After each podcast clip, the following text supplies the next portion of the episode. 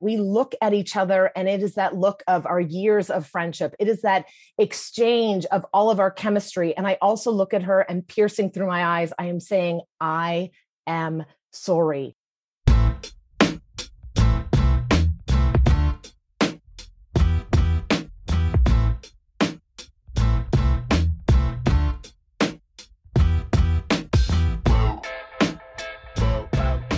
Hey there, and welcome to Grit True Stories That Matter. Grit is a weekly podcast about stories, the contemporary, personal narrative kind of story, and the people that craft and tell them. Now, some weeks, a storyteller tells one of their stories here and then breaks it down with me, Sean. Other weeks, we feature stories from one of our shows. It might be the 99 Second Slam, the Mental Health Happy Hour, or some other event we run. Why, you ask? Well, we want to feature these tellers and their stories, but also to help you, our listeners, craft and tell better, more engaging, more relatable, and more memorable stories. True stories, personal stories, grit stories. We are coming to the end of season two, which has been dedicated entirely to women and their stories. And today, I am joined by Crystal Bartelzi. Crystal lives up in Toronto, Canada. As you'll learn in our conversation, Crystal does a lot of things in both story and theater and improv. She's also a 99 second Grand Slam champion. I'm psyched that she's here with us to tell one of her stories and break it down and have that conversation. If you listen on Apple, please stop this podcast right now. Just pause it scroll down, leave a rating or a review. It really helps people find the podcast. All right, without further ado, Crystal, let's dive in.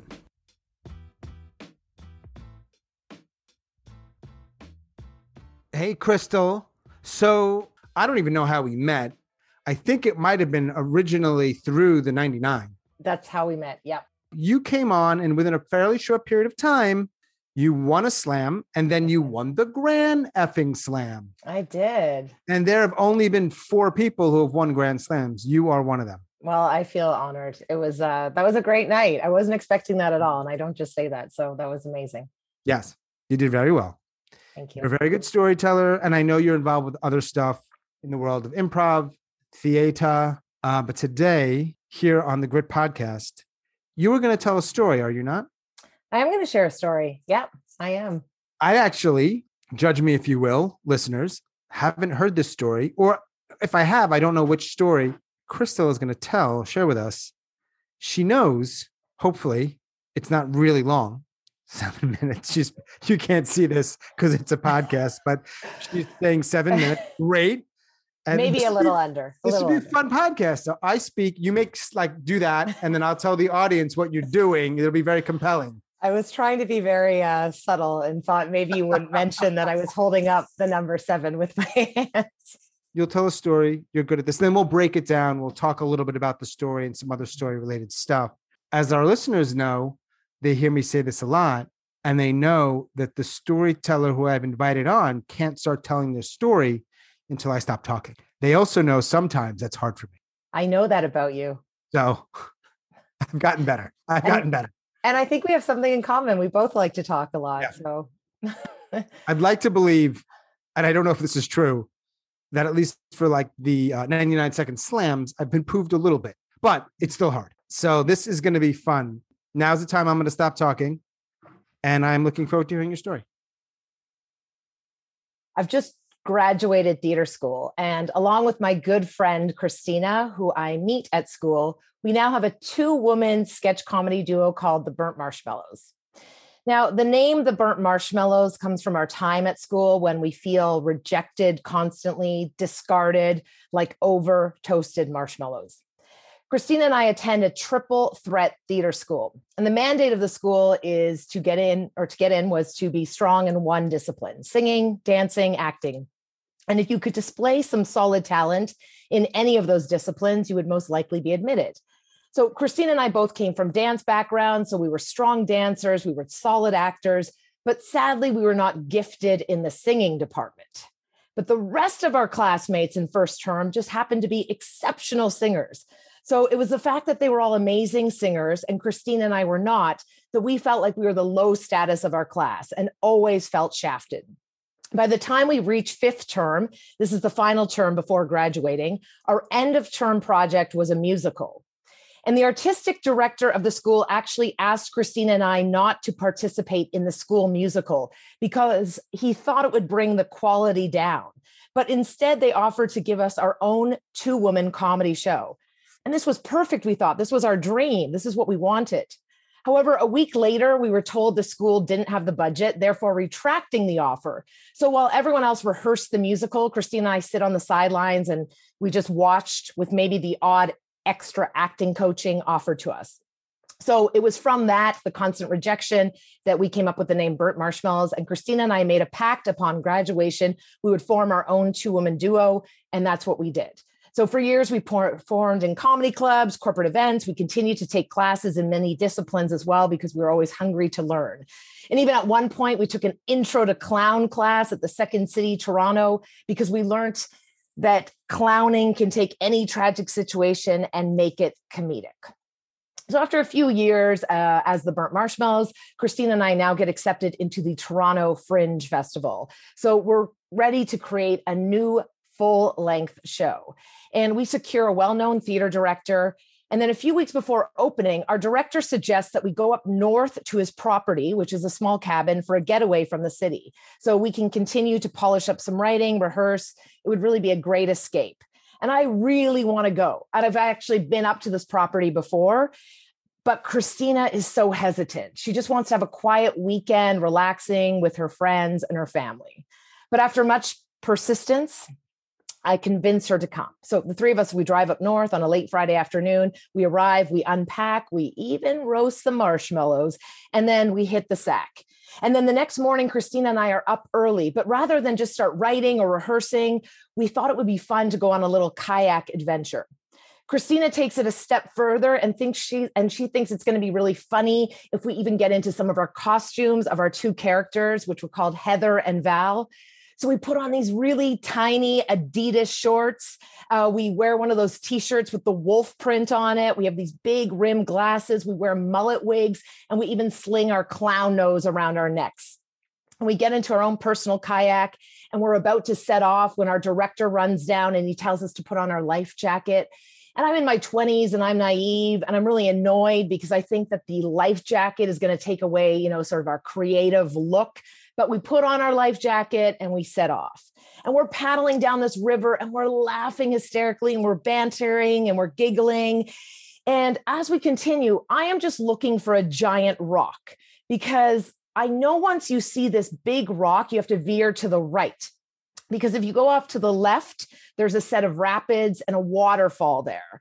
So we're paddling along and it's taking a while. And then it dawns on me the last time I had been up to this property, it was a different time of year. So the water was low. That's why I saw the rock. But now it's completely different time of the year and the water is really high. And by the time I realize this, it's too late and our kayaks are being veered to the left. We are being pushed towards these waterfalls. And Christina knows nothing about this.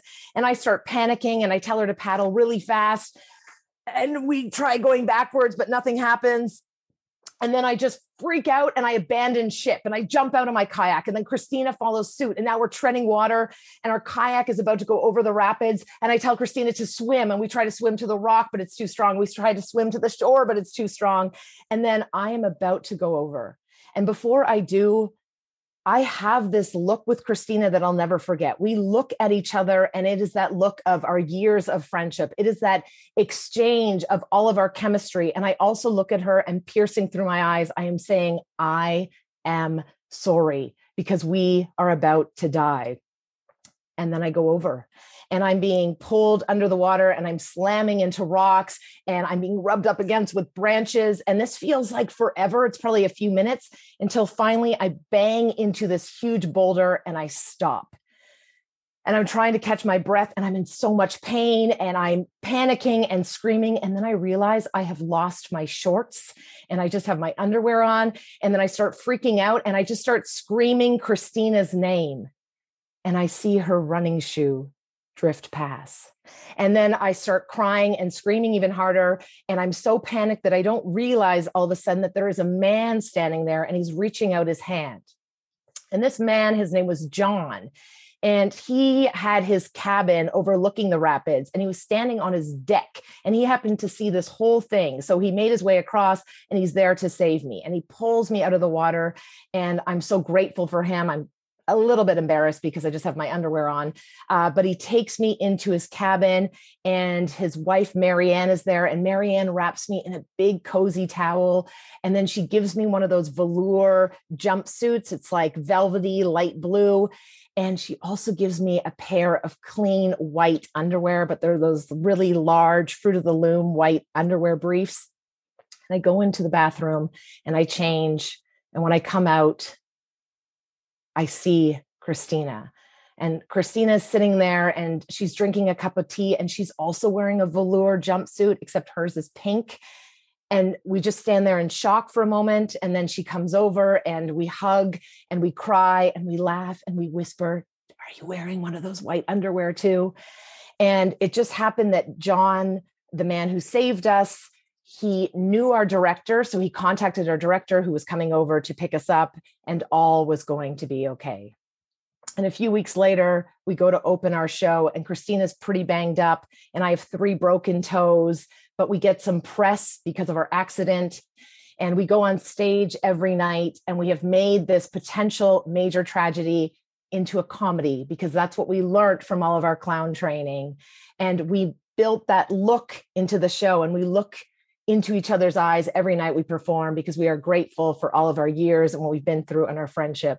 And for our little good luck charm, we wore the white underwear every night under our costume.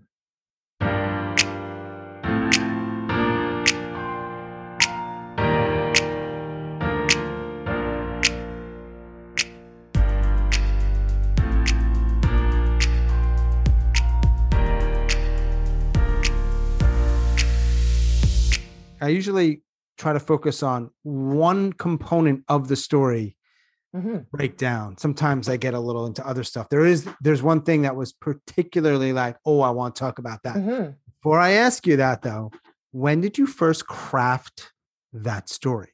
There's a show here in Toronto. I think it was called Fireside Tales. And uh, it was Rhiannon Archer and Helder Brum ran the show. And it was actually held at a park and they would light a campfire. And then you would go and the storytellers would, you know, tell their stories around the fire and the audience would come. And I just got invited on that show one night. Yeah, I think I just was thinking about probably fire, burnt marshmallow. And that's when I was first inspired to tell that story. Uh, so that was probably three years ago. But this actually happened you know 20 years ago. Mm-hmm. i hadn't told that story. Do you when you're figuring out all right these people asked me to tell a story. Maybe i'll tell the story about me and my friend in the river. What's the process like? Do you start at the end? Do you start in the middle? What do you do basically i when i'm asked to do a storytelling show you know often there's a theme. So if there's a theme it's easier because I, I have to really go back in my you know sort of memory and think of something that will fit the theme. If there's no theme i actually start with going for a walk to be honest. I start with going for a walk and i just start thinking about stories or things that happen to me. I get inspired by that. And then i honestly i don't write anything down not for the longest time and usually never and um that's those, i can't stand those people. Okay. I, just i can't stand that shit because there's other people i've talked to not a ton. Your brains are different. But why is it a bad thing? No i'm jealous.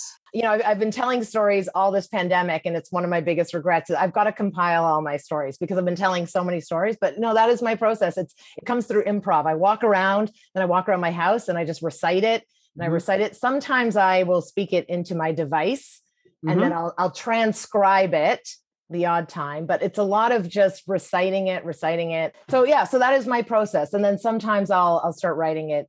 I'll write it down. This one I've got notes for it, and um, I have written this one down. This is one of my stories that I've probably told more often than other stories, like mm-hmm. just just live or whatever. Um, I, I think I probably have three or four stories that are sort of in my you know, in my back pocket. Anytime, anywhere. Yes. And then otherwise, I get inspired to tell new stories. It's a good story. Thank you. Here's the thing. Now, there's all these different things we could talk about, right? So you've taught storytelling, you do a lot of Mhm. storytelling, right? All the things that make a good story, a good story. This, this, this, this, and you do all of them very well. Here's the thing about the story that I really like, and I want to talk a little bit about and how you did it. One of our goals is when we're telling a story, we want the people who are hearing the story. I'm saying something, and I don't want you to be bored or lost or confused. And I want you to know, I want you to be into what is what's going to happen next. Mhm. I want that feeling to some degree, right? I don't want you to, and you do a really good job of that. Where as you're telling your story, I'm hearing your words. I'm, I'm imagining what it looked like for me. That's my brain. I'm like, Mhm. oh, you know, you're you're you're, you're painting the picture. What's going to happen next? What's going to happen next? Mm. Which is amazing. So I don't know if this is a weird question or one question that is easily answered. How do you do that? I love that question. You're making me think. Uh, what I like and what I hope to achieve is that you are listening to my story and you're you're with me on one journey and then somehow it goes in a direction you weren't expecting. There's obviously there's the ending, we know what I'm trying to achieve or where the ending is going. So maybe in the crafting of it I start with like, you know, like now I'm talking about theater school. I go on a whole tangent about theater school. You never know that it's going to get to this potential accident. That I kind of back up, I guess, a little bit and sort of talk about one thing, which will then eventually lead to that thing. moment to moment, you don't give it away. You don't get ahead of the story typically, where a lot of people do this. So when you're in the river, we don't know what's going to happen. I mean, you're giving us an idea of what might happen, Right. but you don't get ahead of it and tell us it's just a skill set that I think good storytellers are able to do where we're there's like possibilities. She might go right, she might go left. Holy shit, I hope she doesn't go left. Stretch it out. That took like 30 to 45 seconds to get through, which is great. You could have rushed through that, pa pa, went over the falls, blah, blah, blah. But you didn't. You stretched it out. And then I am about to go over. And before I do, I have this look with Christina that I'll never forget. We look at each other, and it is that look of our years of friendship. It is that exchange of all of our chemistry. And I also look at her, and piercing through my eyes, I am saying, I am sorry because we are about to die. I think it's I think it's being present in telling the story. I think I with my imagination, I'm reliving it. I really am. You know, like I'm seeing it. So it's a visual thing, I think, for me. So I'm in the moment. So when I tell the story, you know, again, I don't know how other people do it, but for me, when I'm telling the story, yeah, I guess that's how I would answer it. I'm present, I'm living it. Um, I'm thinking about the detail. I love great detail, you know, and it's that fine line between the detail and then not over explaining something and having Mhm. too much detail that we don't need. You know, when I'm telling it, I, and I think that's part of my physicality in telling a story is because I'm kind of in it, living it, sharing it like it's just happening. So I'm seeing it. So I think that right. you know especially with that story and i can tell it like it's not it's not traumatic for me to tell it you know because uh, i would i probably wouldn't tell it if i wasn't over it or it, probably if it had a, a terrible ending like a tragic ending it would probably be harder for me to tell it but i'm comfortable telling it i just i relive it that's how i would Yeah. it And if you're listening to this, I always want to think about the people, particularly who are newer to this. One particular moment as an example or illustration, right when that's really peaking and we think you might actually go over the falls, you stop the story essentially. You don't stop the story. I, I call it like freezing. Yeah, and then you go with the you look into each other's eyes and you're giving us you're you're helping us understand the relationship more there the action's still happening but you've kind of paused it and the moment you want to switch that on again you do it and you're over the falls that is high level storytelling crystal well sean you're so great at it too so you know but i think i think you would agree with me that what we don't want from storytelling is we don't want the audience to be ahead of us. So if the audience is going to know what's going to happen, then why do we have to tell the story? When the best 99s are too from watching your show is when it goes somewhere we weren't expecting. i got to tell you the story about how me and my friend went over the waterfalls and we almost died. It's like i don't need to actually hear the story now. You just told me the story essentially. You got to work really hard to fill in the details for me to care because i know exactly how it's ending mm. Well, that's why it's an art form, and I love this art form, right? And and uh, that's why not everyone can do it. It's you know everyone thinks they have can sit around the dinner table and tell a story, but it's it's crafting it. And it takes Yeah. some shape and how to hone it, right? Yeah, I think 100%. When was the first time you told this kind of story? Like this kind of crafted personal narrative story? I've probably been doing it longer than I realized. So so just to let you know, I mean, I'm first and foremost, I was an actor. I am an actor, I should say. And then I started creating my own work, my own one person shows. So I built stories into that, but they were almost full plays. So mm-hmm. now maybe I didn't think there were stories, but uh, in terms of storytelling, from my memory, I think the very first story I, I have my Prince story um, that I told. I told it as a 99, the very first story I told at 99. And so basically, how I first got into storytelling is I had that story. I hadn't told anyone that, maybe one or two people, but I hadn't talked about it in about 15, 20 years. And I was hanging out with a friend and casually it came up and I just told him the story of what happened to me in New York. And he's like, why have you never told that on stage? Mm-hmm. You know, he's a, he's a comic and a storyteller. I'm like, yeah, I don't know. I didn't think about that. And he's like, yeah, you should really tell that on stage. So then there was like a variety night and I don't know, I got asked to do something. So then I crafted that story. That was the first time I actually thought about it and and honed it, not just how I would casually tell a friend, but that's when I started piecing it together. You know, and then that became that had success that night. So I kind of was doing that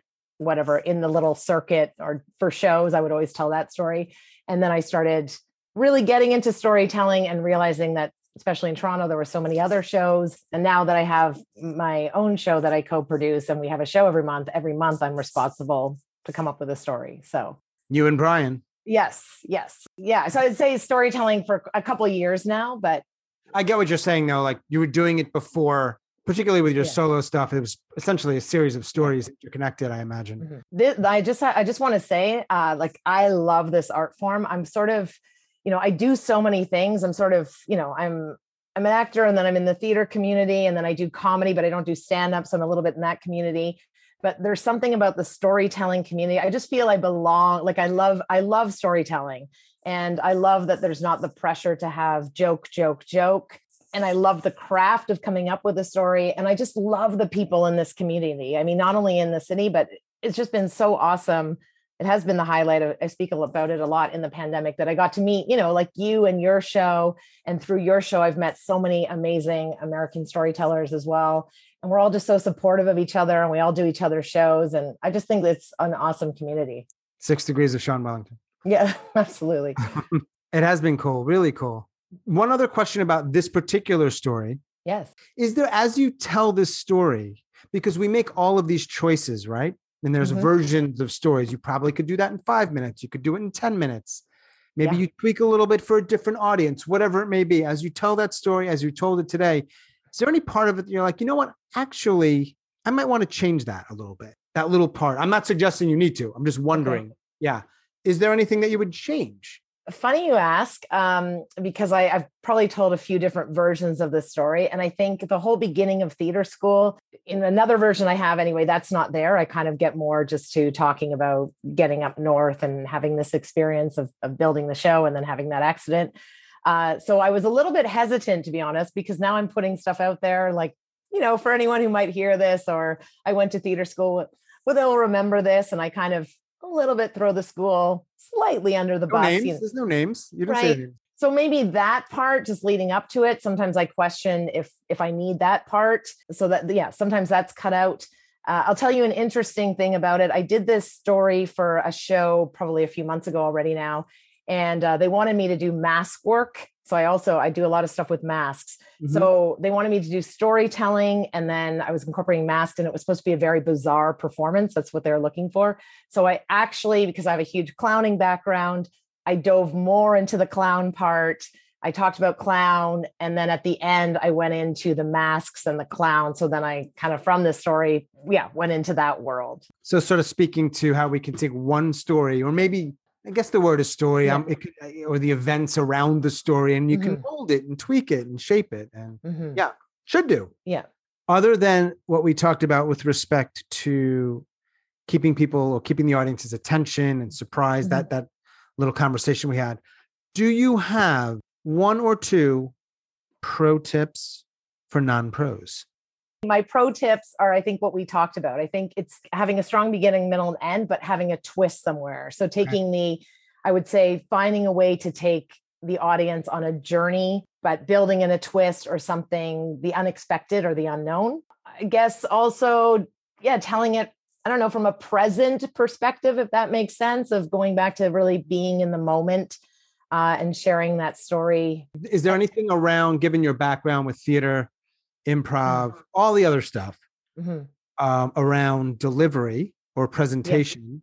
I think playing with rhythm is a nice choice. So not just you know one note or not always super quick or super yep. slow. Uh, so finding your pacing and yeah, and playing with rhythm, I think is mm. something that I would would offer to people as well. And also, it you know it's not easy, but just trying it. And I would also encourage people, you know, you should probably write it down and not be like me, but maybe starting a little bit. I, I do think it's good advice. It might not work for everyone, but just starting with an idea and just start speaking it to yourself mm-hmm. you know rather than maybe right away writing it down just sort of talking it through yeah and and also if you're new to it maybe working with a, a director running it by someone I, I mean we all we all had to jump over that hurdle it's like how do you start you just you got to do it that's how you start is there one storyteller of course present company excluded who you love well like more in the celebrity version i'd say i love mike birbiglia Oh, sure. Yeah, I'm just a huge fan of him because I like that he blends the theater and the storytelling world together. So I love I love him. You know, from your shows, there's so many people that I admire. Honestly, like Andrew Scelfo is great. Uh, Ronna Levy is fantastic. I could, I just could keep saying names. Um, honestly, from your community, there's a lot of people that you know I've loved. Joanne Pelletier as well. So yeah, these are just great, solid storytellers that all have a different style, but I'm yeah. always captivated by them. You know, Tina that just won the uh, the Grand Slam. Like, you know, I mean, talk about everyone's got their own style, but it yeah, also yeah. It, it depends on your personal life as well and what you've been through. You know, because it's all from life experience. Let's plug some shit. You've got yeah your improv for storytelling class. You've got your show with Brian. Tell us more about those two and anything else, please. Yes. So I run my regular monthly show, but that's another story with Brian Azamock, uh, based out of Toronto. But obviously, we're still online. Uh, we are currently have our digital show, uh, but that's another story on the Toronto Fringe website, and it's still playing till August 22nd. So you can still stream that. It's got amazing storytellers, uh, including Colin Mochrie and uh, a couple Canadian killer storytellers. Um, it's a one hour show. And I think you pay hmm. five bucks and then you can pay what you can for the show. Uh, we are going to be back hopefully in person or maybe online in September. So we're always looking for new people. So even if you don't live in the city of Toronto, you can contact myself or Brian to still get on our show. You've done our show, Sean. This weekend I'm running, it only applies to Toronto people, but it's sold out. I'm doing uh, Find Your Inner Fool. So as I said, I have a huge clown background. So I'm doing an overnight two day workshop on a farm uh, with 14 people. So we're going to play with physical comedy and clowning. It's uh, Saturday and Sunday and we camp overnight. And then uh, September 28th, it's a two week session. Um, so I think it's Tuesday nights, 6.30 till 9 and that's improv for storytellers uh, you can find that on storytelling toronto and essentially i'm just trying to work with people to uh, yeah help them become better performers as well through improv skills to feel more confident uh, maybe to develop some ideas for new material but also to be able to perform and feel more confident live in front of an audience or online if we're still online and then uh, I'm always looking for more shows, looking to create new stuff. So yeah. I just want to plug one more thing too. I'm, I'm yes, working fun. with, uh, well, I'm working with two colleagues of mine. Um, I teach in many institutions in Toronto as well. Uh, so we're putting together an all female online comedy school. So it's for, uh, you know, females or female identifying or non-binary students. Um, and we're going to launch that in October, sort of end of mm. September, October. It's called Comedy Coop and it's going to be all kinds of workshops and lectures from uh, all kinds of females working in the uh, comedy industry. So storytelling, hey. stand-up comedy. Yeah. So we're really excited about that. We're just busy putting that together. Awesome talking to you. Uh, really appreciate you telling that story and talking with me. Well, thank you for having me.